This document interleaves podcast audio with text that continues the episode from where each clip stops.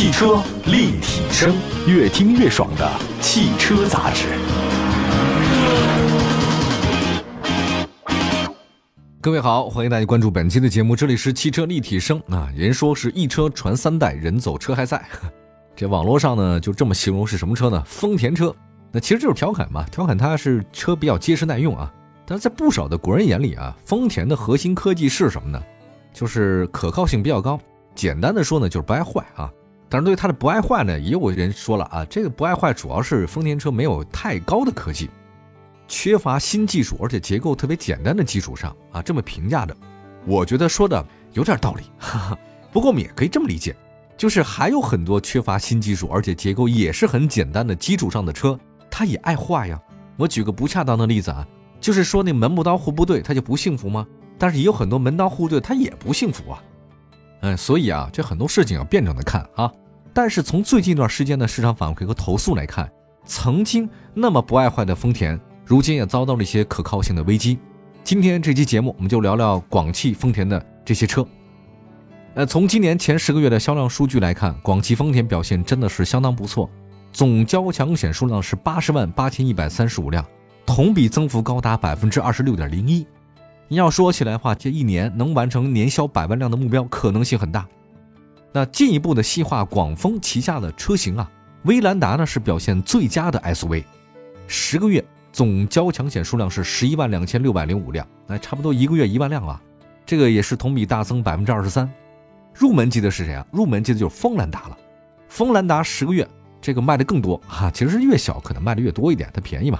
交强险数量呢是七万一千一百九十八辆，绝对是这个细分市场的主流车型啊。那相比这个威兰达还有锋兰达，这两款算是中低端车型表现不错。那它这个丰田的中型 SUV 汉兰达。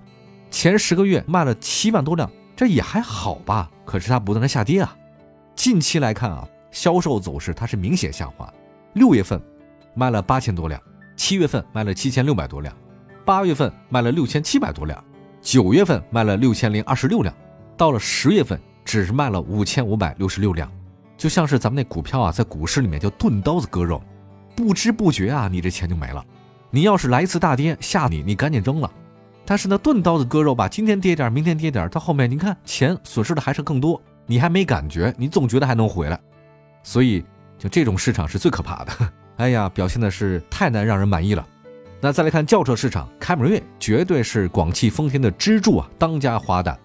前十个月卖多少辆呢？十九万九千四百零三辆，同比大增百分之二十四点九八，这个是销量大增啊。不过这个也是经销商的优惠大，在部分地区啊，据说这个车凯美瑞。能优惠两万呢？这面对市场压力啊，以前凯美瑞绝对是卖的很火，你是台等，现在得靠降价来稳住份额。再往下是什么车呢？雷凌，这个前十个月呢卖了大概十六万辆啊，十六万六千多辆，同比下跌百分之七。其实它的终端售价比卡罗拉更低啊，但是因为在口碑方面，卡罗拉先来，雷凌后来，所以雷凌在销售方面比卡罗拉差了好几万辆啊。就算是卡罗拉。也出现了百分之二十的下跌，你雷凌还是卖不过卡罗拉。咱再说比雷凌小的车还有什么呢？致炫，小型车致炫前十个月总交强险数量是六万四千七百多辆，同比下跌百分之四点四。那细分市场整体份额是萎缩的，所以这个车你要想卖的很好的话很难，太小了也不行。所以整体来看就这么多车啊，相比以价换量的凯美瑞，销售同比下滑的汉兰达，唯一一个啊。能让广汽丰田略感欣慰的就是塞纳，前十个月交强险数量是六万一千零八十三辆。你说好像这个确实很难超过别克 GL 八，但这个成绩已经相当不错了。它未来呢，当然可能还会有一汽丰田格洛维亚也来了，这是它同平台的车。但毫无疑问，现在塞纳表现咱们 P V 是相当不错的，这个涨了不少啊。我们刚才盘了一下这个广汽丰田今年前十个月的不同车型的销量，你会发现啊，它能够获得销量同比增长。很重要的原因是什么呢？你得上阵父子兵，打仗亲兄弟，就是你得有新的车型。那除了这个原因以外呢，汉兰达的那个销量下滑呢，有专家分析说呢，可能跟自身质量是有点问题的。既然是如此啊，我们来说说重点的汉兰达吧。汉兰达这车啊，大家也熟，是合资中型 SUV 市场的明星车型。现款车型全面导入2.5升混动，这个确实好。这账面数据相当不错，动力也不俗，油耗特别低，但是缺点也有啊。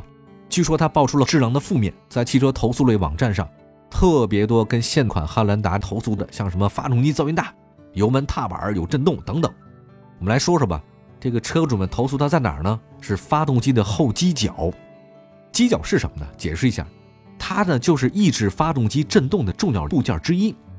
它能限制发动机的位移。您别忘了，在路上开车，您是在疯狂的移动啊，那发动机也在移动。那这个东西呢，就限制发动机的移动。别说您开多快，那发动机就出去了，这不行啊。而且呢，它能将发动机的震动和噪音呢隔绝在车厢之外。如果这个发动机的机脚有问题，那车你就感觉到震了，噪音就会来了，你这舒适性体验基本就没了。你是开车还是开拖拉机啊？拖拉机都没你响。同时啊，如果这个机脚它因为缺陷快速老化，它也不行。你老换机脚，那那费钱又费力啊。那么在北美市场上，针对2020年至2022年的这个汉兰达混动车型，丰田曾对售后部门发过一份技术服务的指引文件。当然，这是在北美市场啊。它文件显示说什么呢？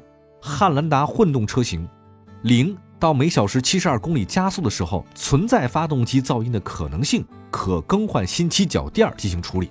丰田注意到了发动机的噪音和它的震动问题是来自于哪，该怎么办？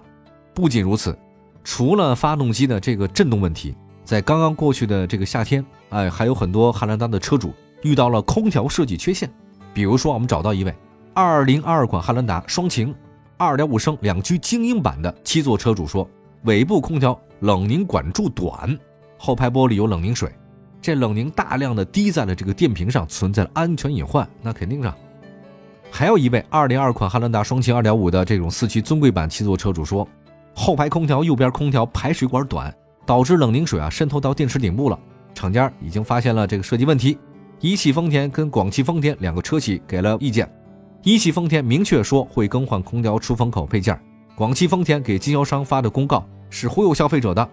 他这个车主啊传了一个广汽丰田服务公告，这个图片显示呢生效时间是今年的十一月九号，题目是什么呢？广汽丰田给经销商说第四代汉兰达。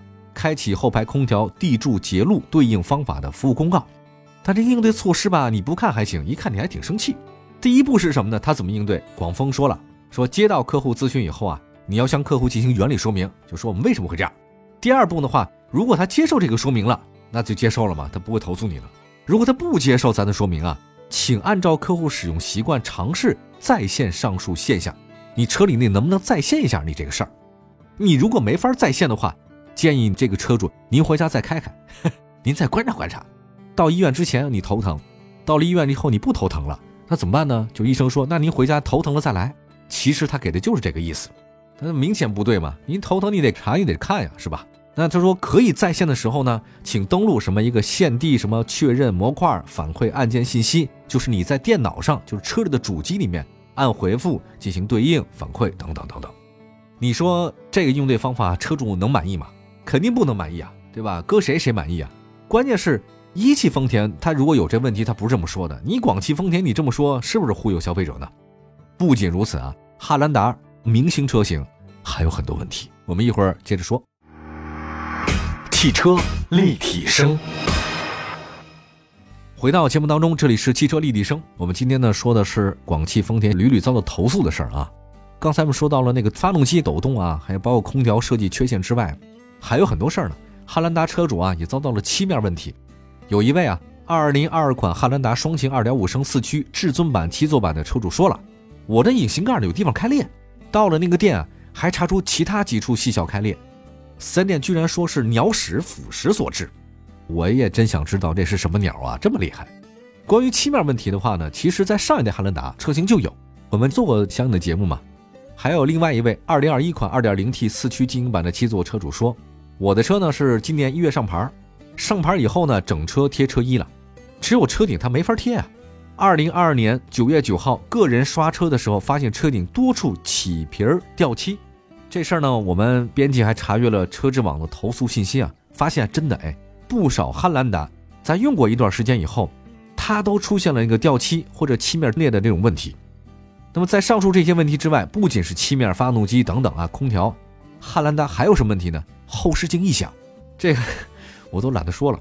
汉兰达其实之前就遇到过爬坡门，在当时呢引起了广泛的关注啊，但这个并不是质量问题哈。之后呢也没对销量产生太大影响。可是最近这几年呢，上一代汉兰达跟现款汉兰达都有事儿，那这就算是质量或者说是设计上有事儿，呃，所以现在销量下滑，我想也有原因啊。另外一个，咱说完了汉兰达，再说凯美瑞啊，在十月份因为部件老化、仪表盘开裂，它一度进入到车质网月度投诉榜前三十。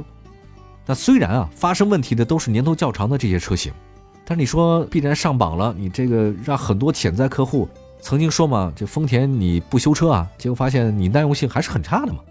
另外雷凌也是，雷凌本来也是销量支柱嘛，对吧？虽然卖的不如卡罗拉，但这个车呢也有投诉，什么变速箱顿挫呀、异响是老问题了，而且是一点二 T 的车型，主力车型啊，还有包括发生变速箱的这种问题的车型，它不是说是老车。有很多人发现我雷凌这车买了新车，变速箱就有问题。另外，雷凌的一个问题还有车身生锈啊，生锈地方特别多，什么发动机舱啊、车门啊、车窗接缝处啊、后排座椅框架、车门等等都生锈，这是绝对不应该的事儿。还有锋兰达、威兰达、锋兰达、汉兰达这三达嘛，锋兰达是广汽丰田的全新车型，上市以后卖力不错，可是也有质量问题。我们找到一位2022款2.0升的 CVT 豪华版的车主说发动机漏油。还有一个2.0升 CVT 豪华 Plus 版的车主说中控台褪色，他说我刚买这车不到一个月，那确实很短啊，仪表台放东西就变色了，而且放东西的地方一层漆脱落，用湿巾擦了直接褪色。还有一位202款2.0升 CVT 领先版的车主说，我新车两个月底盘就生锈了，有痕迹。大家都知道塞纳应该是它的 MPV 的这个逆势上涨的车型，有一位铂金版的车主说。他的爱车呀，两边尾灯高低缝隙都不一致，哈哈，相差挺多，这属于装配工艺是不是？有一位尊贵版的塞纳车主说，他的塞纳五月十五号买，五月十七号发现异响以后啊，居然检查发现车顶顶部的钢板它没焊接，哎，这什么意思？我能不可能吧？那我我也不太清楚这个到底情况怎么样啊？说这两位车主的，我觉得应该算小概率事件了吧？但是这事儿是不是也能从一个侧面反映出？广丰的这种品控啊，需要提升啊。从今年前十个月的销量来看，广汽丰田它明显上升势头，但是销量背后有隐忧、有危机。汉兰达、雷凌这些明星车型因为设计问题或者质量问题被车主投诉，它影响到广丰的口碑了。上市不久的塞纳、锋兰达现在也有质量问题，对未来不好。就算是广丰高端的 MPV 塞纳，现在呢也有人质疑减配。别说超越 G L 八了，可能再这么下去的话，估计也卖的悬。所以希望广丰的到底是什么样问题啊？能不能厂家给个解释啊？对消费者解释一下吧。好，感谢大家收听今天的汽车立体声，祝福大家用车愉快。明天同时间我们汽车话题接着聊，拜拜。